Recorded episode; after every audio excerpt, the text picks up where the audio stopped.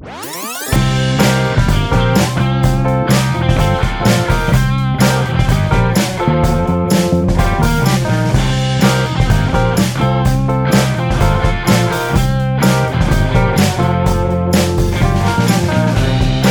afternoon, everybody. My name is Chris Gordon. I'm the events manager at Readings. It's such a pleasure to see each and every one of you here this afternoon. Uh, have a look around, though. Uh, look around. This is everyone here in this audience is perhaps here for a, common reason, not perhaps just to hear two of the most extraordinary men, two of the men that have got uh, wit, intelligence.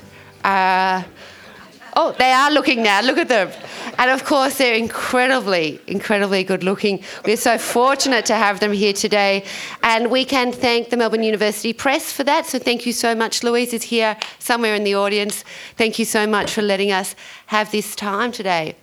Uh, there will be an opportunity at the end of this session to talk to Don and indeed to Martin, but perhaps at the end not to uh, ask questions. We're going to keep it rolling right through.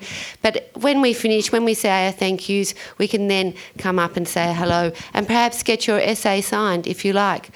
But I was saying before that we're all here for this common reason to hear these two men speak, but also perhaps because you too have suffered from feeling a little bit put off at times, perhaps a little bit of quiet unsettling in your stomach, perhaps some rage, some fury at different times. Is it true that all of us here can relate to that? I think that seems like a very fair note to start on. So, without further ado, let me introduce you to Martin Flanagan, who, of course, is one of the great journalists and an author. He writes particularly on sport and on Indigenous rights. Uh, he writes many, many opinion pieces, and I know for a fact that today he has many, many opinions on this particular essay. Let's make him very welcome.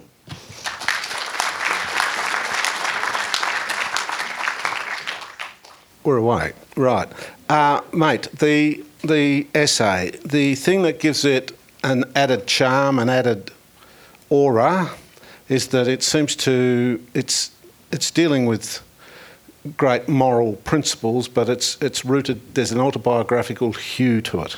So I just want to ask you a few questions relative to that. Um, your people were Scottish. Uh, mo- is that what it is? Most of them. Um, there was one. There's one unfortunate convict strain. Second Fleet, Covent Garden, no good. So what part of Scotland? Uh, Lowlanders all, bad-tempered Lowlanders. And so when did they get to Australia? um, the most of the, all the Scots really arrived in the 1850s, 1840s, and 50s. And went to Gippsland? No, uh, one. Some, most of them went to Gippsland, but one lot. The most indignant lot went to Mount Gambier as factotums, you know, and then felt that they'd fallen from grace when the old, the old laird died, and they had to go pioneering by themselves, and they carried with it, and still do. There's one surviving remnant, sibling, um, who still has this notion. It seems to me that we were once in a more elevated state. Um, why, I don't know. Um, but um, that's what they believed. And so everything was an affront. You know, a cow shitting on them was an affront. um, personal, they took it personally, everything. Wombats were an affront. a flea was an affront. Everything was an affront. Um, and if it was someone not talking to you in the local shop or seeming to slight you, um, my father told this story about his father coming home, and by the time he'd got home on his horse, he was convinced that this woman had failed to acknowledge him in the shop in Thorpdale. No, in Jindivick, an even tinier town. And he said he could still see him galloping back. He didn't even, he sat down, put his hat on the icebox, and then it was too much for him. He was back on his horse and galloping into town to have it out with this woman. How dare she? And of course, she said, How dare you? And so on. And, you know, it boils away. So, what religion were you brought up in? Presbyterian.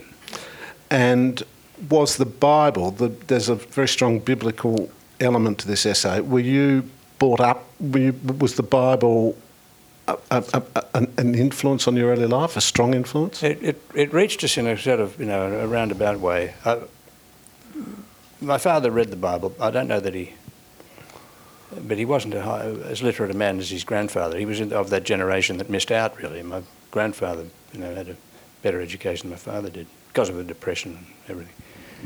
Um, but, it, but, it, but it, so it came in a sort of bowdlerised way. But I read it uh, for the dirty bits. I mean, mainly. That's what um, you know, Mark Twain said. You know, that's what the Bible was really for to entertain young boys. um, um, and so we got this. this it, it, was the sort of gospel of indignation that we that we got. The Old Testament, at least. And it's full of it. You know, it is full of people enraged, wiping out whole races of people. Yeah. Um, um, the thing about indignation is that it's not. Uh, it's not the same as rage or, or fury or any of that. I mean, and the best test of it is that you know there's no humour in anger or rage or fury. There's no, but indignation is funny. I mean, it's just it just sits on that very, on, on that sort of edge of, of hilarity, you know, because people do look really silly when they're indignant, kicking things, you know. Um, because indignation is, is, really about a slight to the self, to one's self-esteem. Um, and uh, Charlie Chaplin is a perfect example. I mean, Chaplin didn't do rage, but he did indignation all the time, mm. and that's what made him so brilliant. Mm. Um, you can't be funny when you're just when you anger is a really boring emotion, but indignation has a few levels to it. um, how old were you when you read the Bible? Um, I probably started, you know, I had, my, I had a religious phase when I was about 11. Lasted about nine months.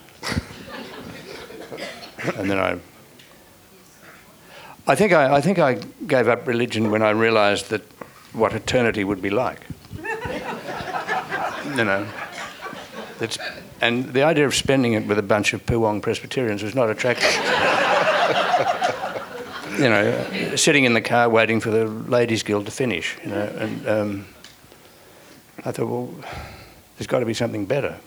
I haven't gone for the 69 virgins or whatever it is that other religions promise, but it, oh, no one can hear. Oh, do you want me to start again?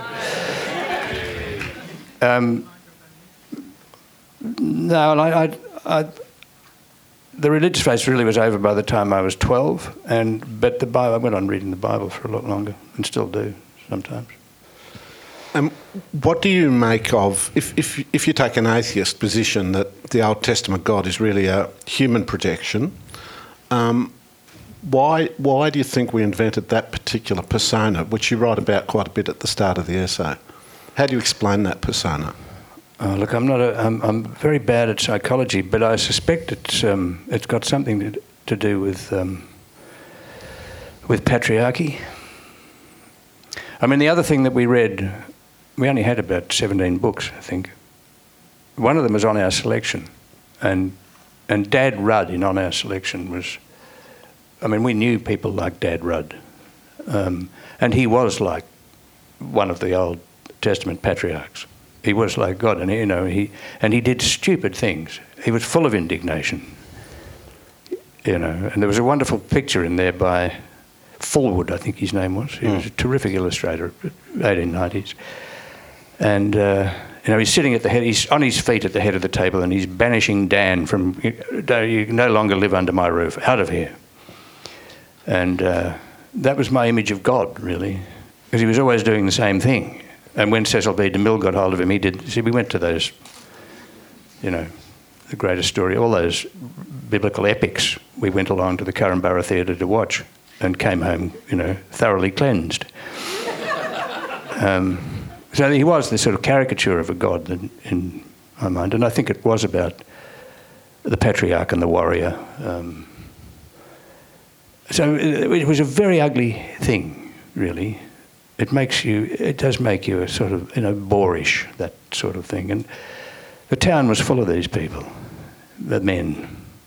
And I still remember, uh, you know, standing outside the church where they would stand there, these, these people with faces like parchment. They must have been, they looked like you know, Methuselah. They were so old. They'd never known mo- moisturiser, so they were sort of fa- faces were torn by the elements. And um, I don't know what they were talking about, but they would would have been talking about the weather probably, or the price of merino ewes. Those who had a few ewes, milk prices, and they ran everything. They had the best farms, and they ran the butter factory. And, um, it was a little feudal society run by Presbyterians, basically. Anyone from Poowong? I hope not. Um, and did there's this corroboration in your essay between um, your forebears who had this capacity for indignation and, and this Old Testament God, which had this capacity for indignation, and then for you, when you got introduced to the New Testament, it was a source of some confusion to you. Yeah, it's a different kind of piety, isn't it? So there was some. There is. I mean, you can't. If you read the Bible, you know, you you become terribly confused. I had my great aunt's Bible. I snared it, and it was a, it was a sort of 18th century King James version, of course. And uh, she spent, as far as I knew, she spent her whole life in bed, just underlining little passages with a pencil. So I went through it and, and looked at all the bits she'd underlined. I couldn't see any kind of pattern to these things. Um, but it was all about not doing things, and if you did, this would happen to you. Um, and uh, as I recall, the, New Testament was really untouched. And so the Beatitudes, which is, you know, in a way the best part, uh, just wasn't there. So it was a mixture of, when I read it, the, you know, I, I, I suppose I, you know, I took in some of it, but it was always so maudlin, you know, there's this kind of, I'm sympathetic to the those, and I do, I, I think, I think actually the, the Sermon on the Mount, as far as we, it's never entirely recovered from Monty Python's version of it. I was actually, what did he say? You know, that sort of thing. Um, but taken in the raw and, and in the language of it, it you know, it, I think it's probably underpins the Labor Party and socialism in Australia more than any, any other document. Uh, uh, Joseph Furphy sort of basically says it in Such is Life. It's a, a magnificent passage, which just goes on and on and on. Could have been edited a bit, but he's really saying, well, you know, that is the way. It's by these standards that we we should imagine a democratic country. Um, but then I've, I still then have trouble with the images of those those men in the churchyard, and then with Scott Morrison and um, all those sorts of people. I mean, but you know, I, I love the music. You know, it gave us terrific music. You know, art. Got something going for it. One of my favourite lines in your essay I had uncles in the mould of Abel, aunts in the mould of Cain. That's, that's, uh, that's a pretty subtle idea. Yeah. Well, they were always at each other's throats, you know. And I think, I mean, I think, I think somewhere there I say, well, you know, when you're reading the story of Cain and Abel, you, you always feel that the one who got mugged brought it on himself to some extent, you know, because one of the flip sides of this is, is, is martyrdom. You know, I came from a family of people who are always martyring themselves. You know, they wouldn't speak for months. Uh, You know, I had two uncles who, you know, they they worked, they they, shared a dairy farm. They went to the cowshed every night together, and one of them would say after a while, he'd ring up. You know, they live 50 miles from us, and say, you know, he hasn't spoken to me for three months now. He just, and he wouldn't. And you had no idea what was going on in their minds, why they were, you know, what what it was that had peeved him. And there were a lot of people like that. I've been fighting that sort of instinct off all my life, I think. Probably have failed. I was going to ask you, are are you an indignant man? Well, I try not to be, but it, you know, it's there. um, some things get, you know, do get on your goat, or up your goat, as people say these days. Um, they, I don't know why. Have you noticed how people say that gets up my goat? um, but it gets on my goat sometimes. but it's weird how that happens. You know, for instance, if you take someone like, I hesitate to mention his name, but if you take someone like Donald Trump, I don't feel indignant about Trump at all. The, the president, the politician who I feel most indignant about in my in the last 30 years is, is George W. Bush. Yeah, that's clear in your essay. Yeah. I mean, I think because Bush offends something that, I mean, Trump it, it represents a kind of dark side of America that's always been there, and at least he is representative of this, this, mm. This thread in American history. Um, and he represents all the narcissists of the world. And I mean, he's, he's, highly representative when you think about it, of the stupid and the bigoted and so on. You couldn't have a more representative president in some ways. um, but Bush was Bush was a sort of cipher for more powerful interests. Um, he was a, a, pathetic frat boy who who put the world at enormous risk, and, and, and, probably has done more to sort of make democracy fragile in Europe um, and elsewhere than any other president since the Second World War, any political leader since the Second World War. And he was such a dope. I mean, you know, he sort of he even the way that with that down home, you know, language and the swagger and all the rest. I mean, he, you know, he's a sort of privileged youth who's had had everything made for him. The fact that he wore, a, you know, he got up in military gear when real presidents, people of some sort of substance, who'd been generals, didn't get up in military gear. All those things sort of make you indignant because they they insult something which means something to you. Mm. You know. So he he drives me mad. Mm. And I've, I dreamt about him quite often. Um, he was in the back of the car. I had this weird dream. He was in the back of the car as I was driving through my old hometown. And he, he took no notice. He wasn't interested. He was just slouching in the back. And you know how offensive it is when someone is not at all interested in what is interesting to you? You know, like he was just rude ignorant, as people would say in those days. So, yeah, there are some things which make indignant, but it, it's not a terribly helpful emotion. And it, as I said, you risk making a fool of yourself. Who'd be the Australian politician who would make you most indignant? John Howard. for being for being such a lackey of Bush. Um, and both of them are still walking around free. you know, indignant about that. Yeah, I think uh, I think both of them are. Yeah, I mean, again, I mean, Abbott, you couldn't feel indignant about him, and the man was just weird. Uh, just a weird individual. Um, still going on. I mean, uh, there he was the other day, going on Alan Jones or Ray Hadley when they were saying uh, there'll be no more of this stuff going on, this this this hacking at people, you know, this this this destroying them. He called it off publicly announced it. I'm not going to do that anymore. It's time it ended. Thanks very much. You know, you've been doing it for so long. Um, but I mean, he's he, he's beyond the reach of indignation. I think. Um, whereas Howard, you know, there's something about Howard that always got on my goat.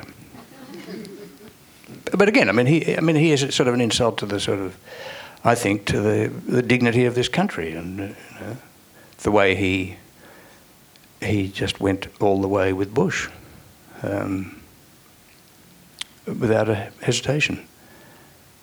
Man of steel. I mean, that insults people who are steely and have actually had to go through something. Yeah. You know, which neither he nor I have ever had to do. Yeah. Do you think um, we are becoming um, a more indignant society because of social media? Probably. I mean, there is this other form of indignation which is feigned indignation. And an awful lot of social media seems to me to be feigned, you know, and um, maybe uh, uh, that might be the reason why I find it, you know, like a threat to life to read, to get into social media, to read. Um, I'm not on Facebook or any of that stuff, and I, I try to avoid the comments at the end of every article because they're too depressing, um, or too, you know, reassuring in a way to make sense. I don't know whether we're more in, in, indignant. I think we're in some ways less rational. Um, if I, I'll give you an example. I mean, the, the disjunction between. I, it, three weeks ago, I was in I was in hospital for a few days, and and it was while this business was going on in Canberra. So there it was on the TV. It was like you imagine because they kept going up and down this glass corridor, and the camera was outside, and it was as if they were sort of taking hostages and bringing them back. I've got Mitch Fifield for you, you know. I've got I've got Terence, and there was there was something terribly primitive about it. But all the time, it was these white blokes, and they they grew whiter as the days went by. They just became whiter and whiter and sillier and sillier, more and more a caricature of themselves. While I was being attended over the course of the three, four nights, I, I think I had eight different nurses, and one of them was white. The rest were all um, they, were, they were from Nigeria and from India and from Sri Lanka and from the Philippines and from Fiji and, and knows what. And so there was this world, and they were all women, bar one. So there was this world where th- things matter, where you know you're being looked after, life-safe care is being distributed, and all the rest. The real, a real world, and there was the the world of power, which was complete opposite. Just white blokes having a having a, a kind of some sort of strange game that they're playing. And you really thought, well, actually, the camera should turn around and stop watching them going up. Just ignore them for a while, and they might get over it you know, cut off Sky News, the whole lot. Just let them try and work it out among themselves. Turn all the power off. The switch power, you know, turn all that off and, and look into the hospitals or into aged care or any of these places, and you'd have an entirely different view of the world. And you'd actually see what. I mean, one of the play, chief players, of course, is, is Dutton, who nearly became Prime Minister. And I should congratulate everyone here. You are the bravest of the brave for coming out in Melbourne on an afternoon. Um, the, the, that man almost became prime minister out of a kind of strange, deracinated power game. Yeah. And the real, you know, the, I, I, it's you know, people talk about you know young people not being interested in politics. Well, you could, how could they be possibly be interested in this nonsense? I'm, so, I'm someone who actually believes in democracy because every other system seems to me to lead to secret police and or torture cells. And it seems to me that democracy globally, and including in this country, is in retreat. Do you have a view on that? Yeah, and I still think it's sort of, you know, this one works somehow works better than probably most others. You know, uh, uh, this is the other. This is another form of indignation. There is, there is sort of auto indignation. Like sometimes you can get really indignant with yourself because you're so damn lucky, you know, and how you know, what are you, what are you doing with your life? Watching football or something when you should be doing something useful given your luck. But I, I don't know. I, uh, it feels dangerous to me now, but I don't know whether that's just age. I think as you get older, you, do, you know, you have a sense of impending doom, not necessarily your own, but but the world feels more dangerous.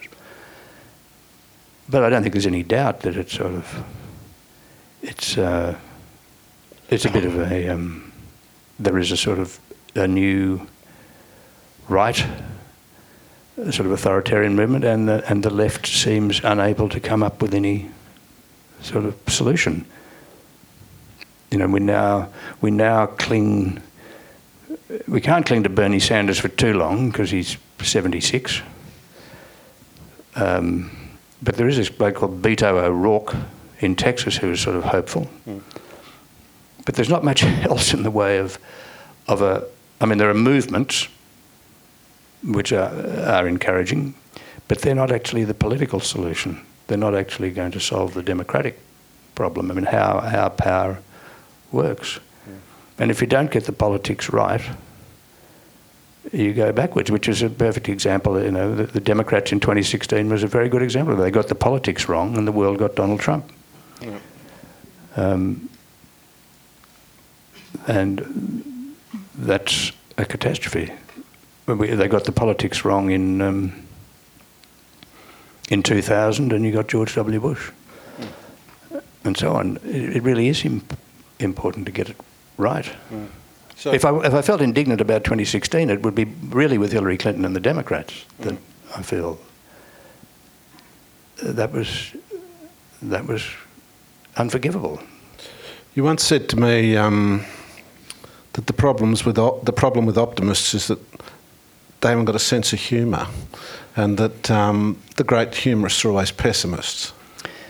Yeah, it's something like that. I, I, I've probably moved on a bit now, and I don't believe in optimism or pessimism. Both of them seem fairly pointless. But um, there's a terrific book by Terry Eagleton on optimism and hope, which I think is makes the point. We need hope, but optimism is, you know, what is the good of being optimistic when you're about to be shot in the morning, you know, or just in, in the next five minutes? It's a bit like living in the moment. If the moment's a good one, the rest of the time we'd rather be out of the moment. Um, I don't. I don't. But I, do, I think. you know, you can get really sick of people telling you to be positive. You know,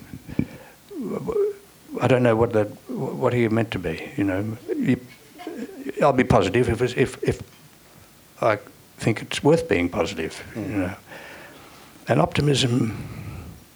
I think optimism, in a way, obscures the need for hope, and the need to do something. You know, I sort of believe that something will generally turn up, but I'd be stupid to believe that all the time hmm. because I might have to save myself. Hmm. You know, it's to presume too much, I think, to be optimistic. And I think most of the great, you know, the great comic turns have been of a sort of dark kind. Um, you know, you may try and make a funny show about a vice president um, who's optimistic. You know, or make the show optimistic. I mean, the, the show is funny. Veep is funny because it's so it's got such a dark view of politics. So you know, you, I can't think of any stuff that I laugh at that is optimistic, except if it's laughing at optimism. Who's your favourite comic writer? You're a funny man. Who's your favourite comic writer? Well, at the moment, that bloke who writes, you know, who wrote In the Thick of It and Veep and well, I can't remember his name. Is that Iannucci? Yeah. I think he's brilliant. Um, so I, I don't actually watch a lot of comedy, really. Read. Read. Yeah, I read funny stuff occasionally. I'd rather read bleak stuff. um, but I don't. I don't watch much comedy anymore. Um, I, I like. I like. Uh, it's good on long flights. I don't take many of them anymore either. But you could. Um, you know, I think uh, I wouldn't watch Larry David um, except on an aeroplane. He's perfect on an aeroplane. You just watch him over and over again. Um, or there are probably dozens of shows I don't ever see. And some of them, you know, you were watching and were really enjoying, and they turned out to be, you know, moral reprobates, and you know you can't watch them anymore. What's his name? Louis C.K. I really liked him. He's off. You say in the book that, or you, you imply at the end of your book that indignation, the other side of the, the shadow side, is melancholy. Yeah. Is that is that the your view? Yeah, I think it is. Um, I can't remember why I said it though. um, yeah, I- think I think it's. I mean, mel- mel- I was really surprised to see um, Paul Keating saying saying on those interviews he did with Kerry O'Brien that he was. you've got to have a bit of melancholy, Kerry. He said. You've got to have a bit of melancholy. He was furious with me because I said he was a melancholic in that book. but he's taken it on a bit. Uh, he said, I didn't listen to Mahler all the time. He listened to Mahler, and anyone who tells me Mahler's not melancholic, I mean, it's it's um, it's like poison, Mahler. And melancholy is a bit like poison, but it's I don't know how anyone cannot be melancholic. I mean, I, to say at the beginning of this, I mean, re- the reason, if you want to when we, we should all be indignant. The fact is, you know, we were given this wonderful thing, life, and then it's taken away from us. What could be nastier than that? Um, we're given a sort of, you know, we're given an id and we're given an ego and we're given all these sort of things which make us feel great and powerful, and then we're reduced to ants or less than ants. Um, so there, there, are profound grounds for melancholy and indignation. You know, we all know the end is nighish. Now you chose this topic. Yeah, I think so. And and so you were asked to write an essay, and you chose Mm. indignation. Wh- Why why did you choose indignation? I mean, there'd be many things you could have written on. I don't know about that, but I, I because I think it, it's um, it was uh, it, it was always such a part of um, my uh, family life. Um, you know, people were always storming off. No one knew quite why. Um, in what we call Scots, she's in a Scot. Um, um, and there were, you know, it was, it was a, it was a sort of, you know, it was poison in the, in the family soul, really. And, uh, and I thought, well, no, no one sort of written about it that I could remember. And then Philip Roth published a book called Indignation before this came out, I think. Um, so it's a, I think it's a sort of, you know, it, it, it's an, it is the, the profound human instinct because it, it is, we are indignant when our self esteem is assaulted in some way. Mm-hmm. And it's terribly subtle. You know, there would be no one in this room who honestly could say that they haven't felt slighted at some point and had to keep it under wraps, not show it. But deep down they feel slighted. Mm. It's a little thing that no one else would notice. Mm. And it, probably at least half those people are still carrying that wound now, even though it might have been uh, delivered you know, 40 years ago. Something someone once said, a teacher or someone, who probably said it quite innocently, but, but we do carry these little wounds around. One of the things I learnt from your book that I didn't know was where the term righteous indignation comes from, or that idea. What, did it say? The Puritans. Ah, yes, yes.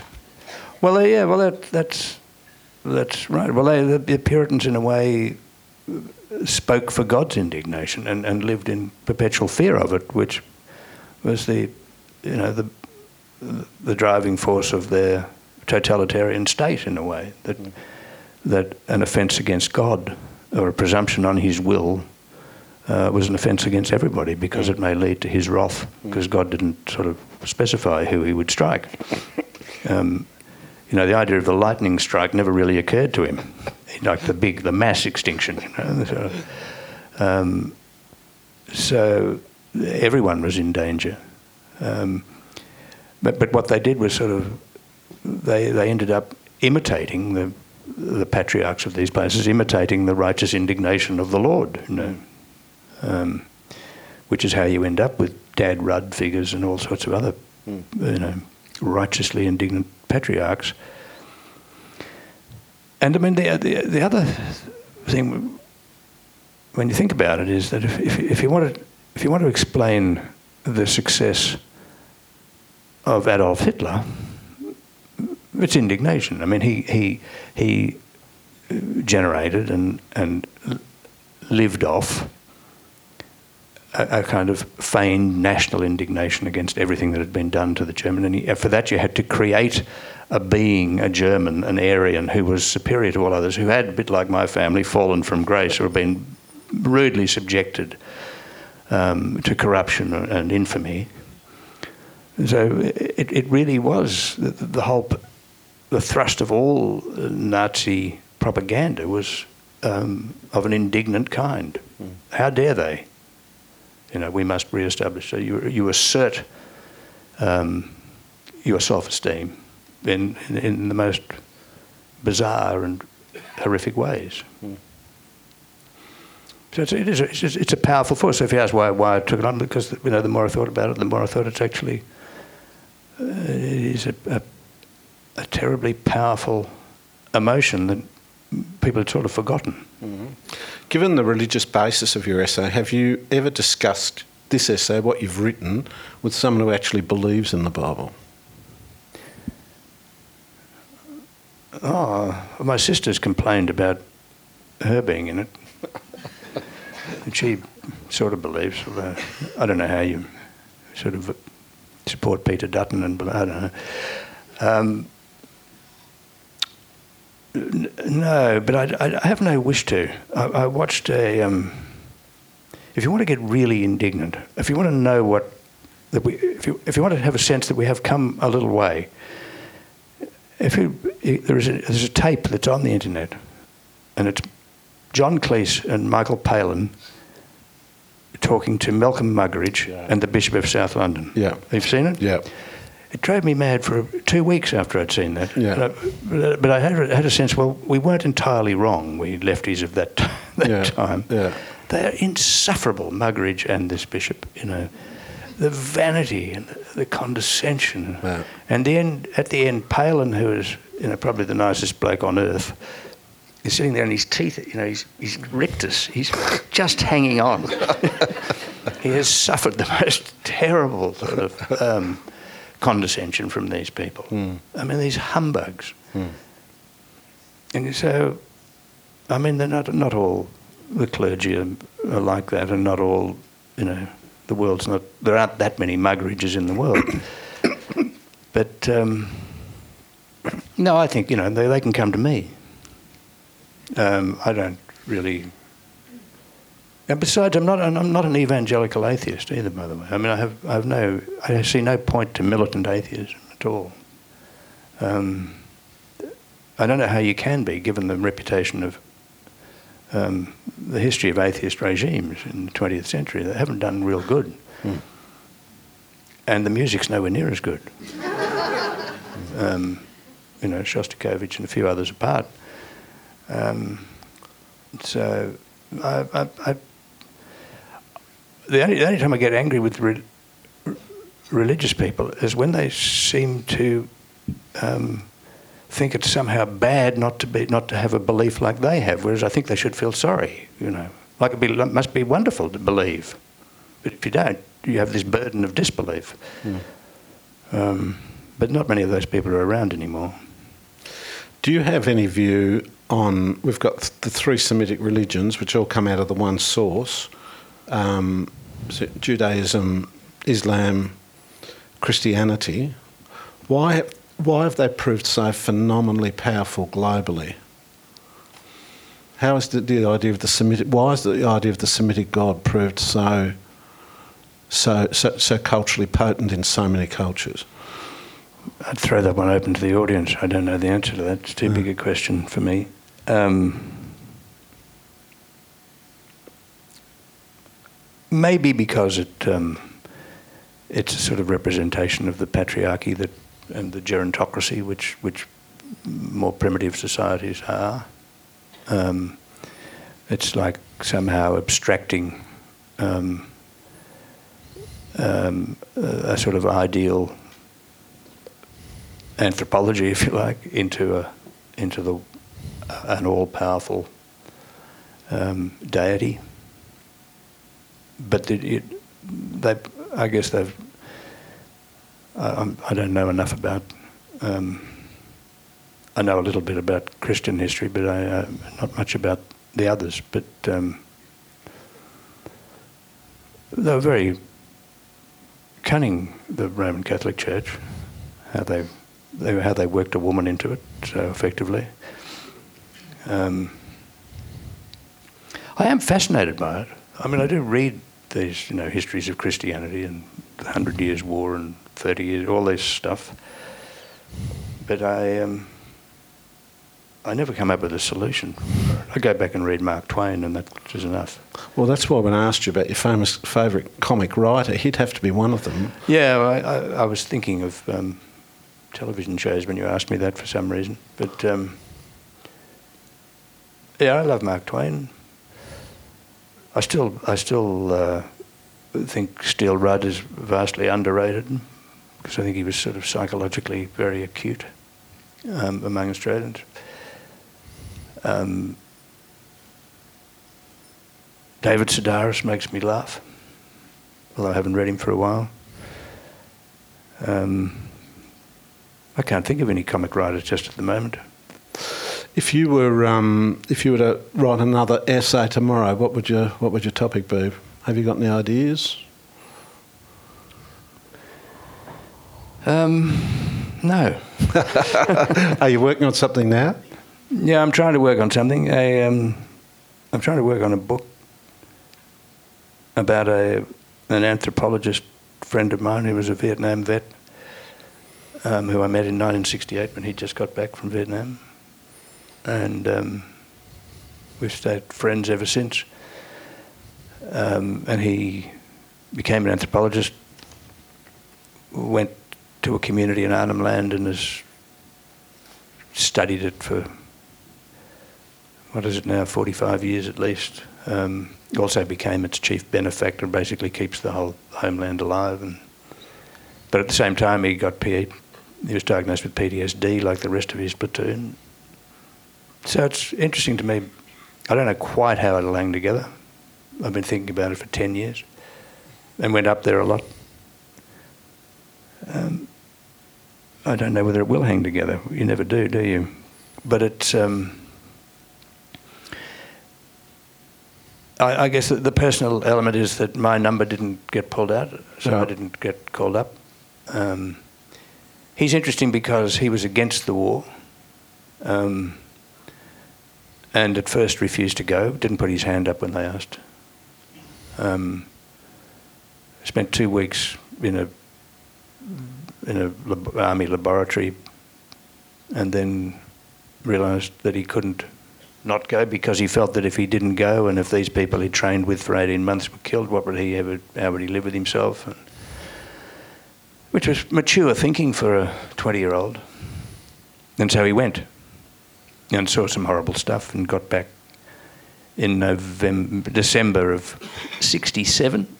Um, so he missed the Tet Offensive where two of his platoon were killed saw the saw the announcement of their deaths in the Age in a column inch. He said so. Um, so he's full of rage. The anger was terrific, but he marched against the war. I mean, almost immediately. He was sort of marching up and down with. He didn't like Viet Cong flags and LF flags, but he's an interesting case. Um, his best friend was demonstrating against the war on the Geelong railway station as he got in the train to go to Puckapunyal and train. So um, it's a good it's a good tale. You've had you've had a long and very successful career as a writer. What do you look back on with particular pride of what you've done? Oh God. I don't know. You know, I, I suppose sometimes you. I wasn't expecting this question, Martin. Um, I don't know. The, the um, I suppose, in a way, the fact that it's all been it, it was so varied. Um, you know, from writing sort of academic history to the, the 80s, writing stuff for Max Gillies, writing Australia's, co-writing Australia's greatest theatrical disaster. um, um, and the, you know, some of the stuff for Keating was um, useful, I think. Um, I don't know. It's hard to say. All, all you think, I don't know whether you, you probably feel the same way. All you think is what you haven't done. Yeah. You know. And uh, the, the, worst feeling I think for, for I've, I've discovered in the last few weeks is the worst feeling. I've suddenly identified it if if you, I, I, guess in any job is when you can't get your teeth into something. That's the. I find that really difficult. For for one reason or another, you know, you, you haven't got a project that you can actually get hold of, mm. either because you're too stupid, or the project is the wrong one, or. Mm. or you're just not doing it properly. Um, not up to it, you think. Lucian Freud, the English painter, he was asked, "What's hope?" and he said, "The next picture." Yeah, well, I think that's probably that's pretty good. Although I often, often think painters have got it easy, you know. I had an they're- afternoon with Dane Swan once, who I'm related to, and uh, I asked him which was his best tattoo, and he said the next one. But I, I told him about He has that in common with Lucian Freud, yeah. Anyway, I think that's pretty much our time now. Did you say when we are having questions, or I think we're not. We're not. Uh, well, it's up to it's up to you. But we thought maybe perhaps not. People could come and say hello. yeah, no worries. Okay. I don't mind if they want questions. Yeah. Sarah. Do you want? Do you Are you okay? I'm, I'm okay either way. Don's ok- okay with questions, yeah. Yeah, apart from the shadow of melancholia, what would you say was the opposite of indignity? And do you think there's enough uniformity in dignity for there to be a collective noun of a group of indignants? When you were halfway through that, I was thinking we shouldn't have had questions, but but um, um, but I I think um, yeah, I, I think that's a great idea. yes, a, a group of indignants. Yeah, there is a. I mean, if it, if it, the word is about dignity, isn't it? Really, it's, got a, and the I, uh, um, and that's what makes it different to the more general conditions of rage and anger and all the rest. But we do. We have, you know, we have people who we describe as melancholics. So indignance is is good, and, and some people are forever indignant, in my experience. And it can be very useful. I mean, there, there you know, it's a, it can be a revolutionary condition. You know, I think Che Guevara says, you know, you know, if you are, if these things make you indignant, then you know, join the revolution. Um, nothing much happened to that. I mean, the American Revolution is a, they're a bunch of indignant people. Um, and, you know, it's not all, it, it has, what's interesting about it is that it has all these dimensions, um, all these possibilities, you know, comic and ironic and um, much else. It's a good subject. Should be twice as long. Don't, don't we have sections of the media that feed it, like the Herald Sun, Current Affair, that's their bread and butter and that's what gets them eyeballs and sales. They're feeding indignation. Sure, absolutely. And and we have we have a president of the United States who got there feeding on the indignation of um, a large hunk of the American population. He didn't have to do it all because you know the the, the, the assumptions of the Democratic campaign were feeding the indignation as well. Um, so, you know, as if race and gender aside, there was no other, no reason why people should feel that they were, you know, not getting a fair deal or had had their self-esteem taken away, as if, you know, having a job or these things didn't matter as much, um, or having a sense of community or something that connected them. But it's true. That's that's bread and butter for um, gallery journalism, and certainly for um, you know the shock jocks. But yeah, it, it's mild in Melbourne. I mean, it's it's, it's still uh, genuinely alarming when you listen to Jones and Hadley and the, or those you know Sean Hannity and these people. I, me- I remember the first time I heard what's his name. He's vanished a bit. Hannity's sort of taken over from him. And the other one.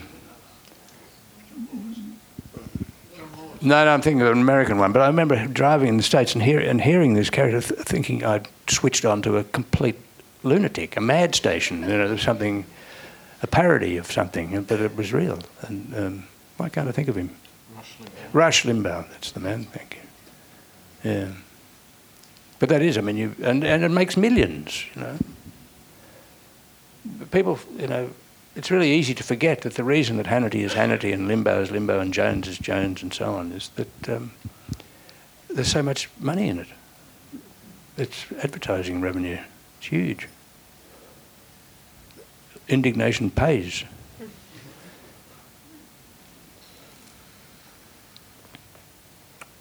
Okay, well, think. Oh, hang on. There's a gentleman right up the back. indignation of the Redfern speech? Hmm. Um, is that a statement? um, it's a. Um, yeah, I guess that was that was. I don't know whether it was a, a speech of indignation or, or of pacification. I'm, I'm not sure. It was. I think Redfern was a was a speech of recognition, actually, above all. Um, yeah. Focusing more on the author. Yes. If you're asking who wrote it, well, it's Paul's speech.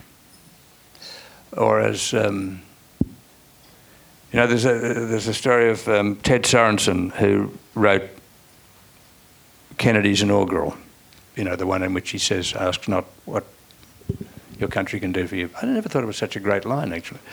Um, what you can do for your country. And when Sorensen was asked who wrote the speech, he said, ask not. Which is a, a good reply. Um, so that'll do for me. ask not. I don't know why. I mean, it's ridiculous, you know.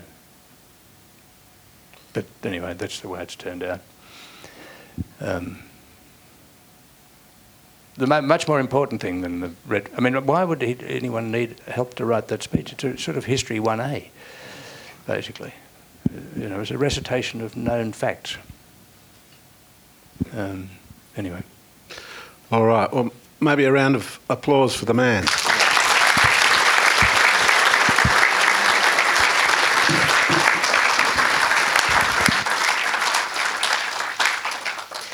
Everyone, a round of applause for the extraordinary Martin Flanagan. Thank you so much.